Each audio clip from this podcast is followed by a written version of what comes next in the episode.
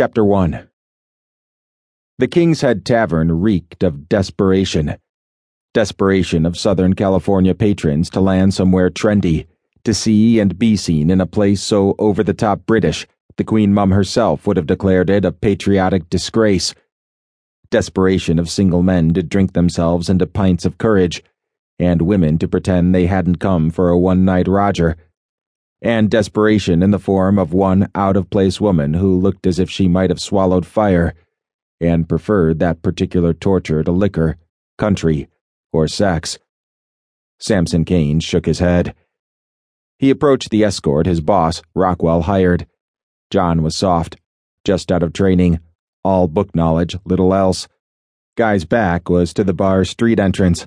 That made two mistakes in the span of time it took Samson to estimate the pub's capacity, one hundred twenty, determine the number and strengths and weaknesses of all exits, four if the ladder in the alley was a reliable indicator of a rough hatch, and size up the woman assigned his protection, a five-foot, buck-nothing-pound, card-wielding Mensa member afraid of her own shadow.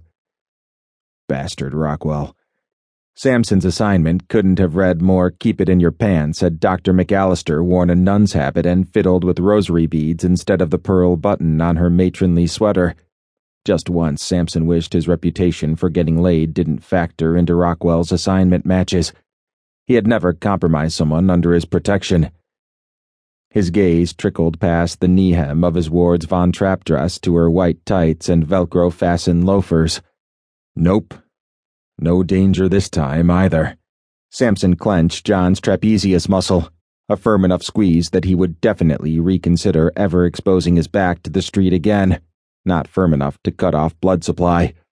John stood, raised the opposite arm, and twisted toward the grip, effectively sliding out of the maneuver. His closed fist stopped short of striking Samson's temple. "Impressive for a surfer boy, Bon John," said Samson. "First defense is your brain. Corner booth would have been a better choice. You're a dick, Caine. A dick whose training will keep you alive nonetheless." Samson glanced at the bar glass that had tipped over in their scuffle. Clear liquid, no fizz, lemon and lime wedge. Water meant to look like gin. "Good work, man. I got this."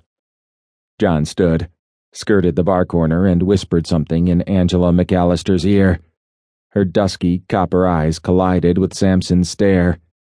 She blinked twice as if she were trying to clear a sudden fog that had descended. Subjects often didn't see handoffs coming. Safer that way. The whisper continued. Too damn long, though Samson couldn't guess why it should bother him. Bon John was probably telling her how very much he enjoyed her diatribe on the history of wind instruments or knitting scarves. Samson tapped him on the elbow, effectively dismissing him, with a final splay of his hands to Angela, some sort of covert wave. John exited the pub. What was that about? Though Samson couldn't guess why he wanted to know.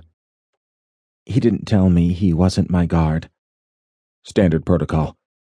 You should feel safe with every contact on Rockwell's payroll. "Why can't I stay with him?" "John's still a tadpole."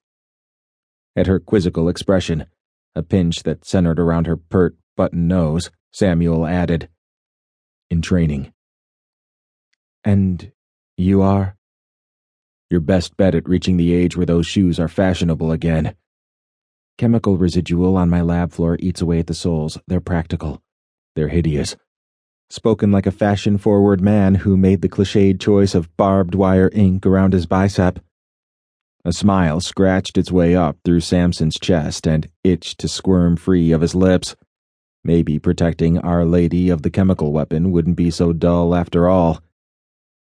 "If you can tear your eyes away from my bicep long enough to focus, I want you to find the hallway hidden behind the bar back, tan brick wall. That's our extraction point." "Does this macho ego thing you have going play well with all your women? Or just the women with the noble monatomic gas between their ears?" "They all scream the same, Madame Curie." Her laboratory pale features turned slow-boil pink. On any other woman, the flush would look like makeup or the localized cheek swell after orgasm, but on the very ordinary, very plain woman before him.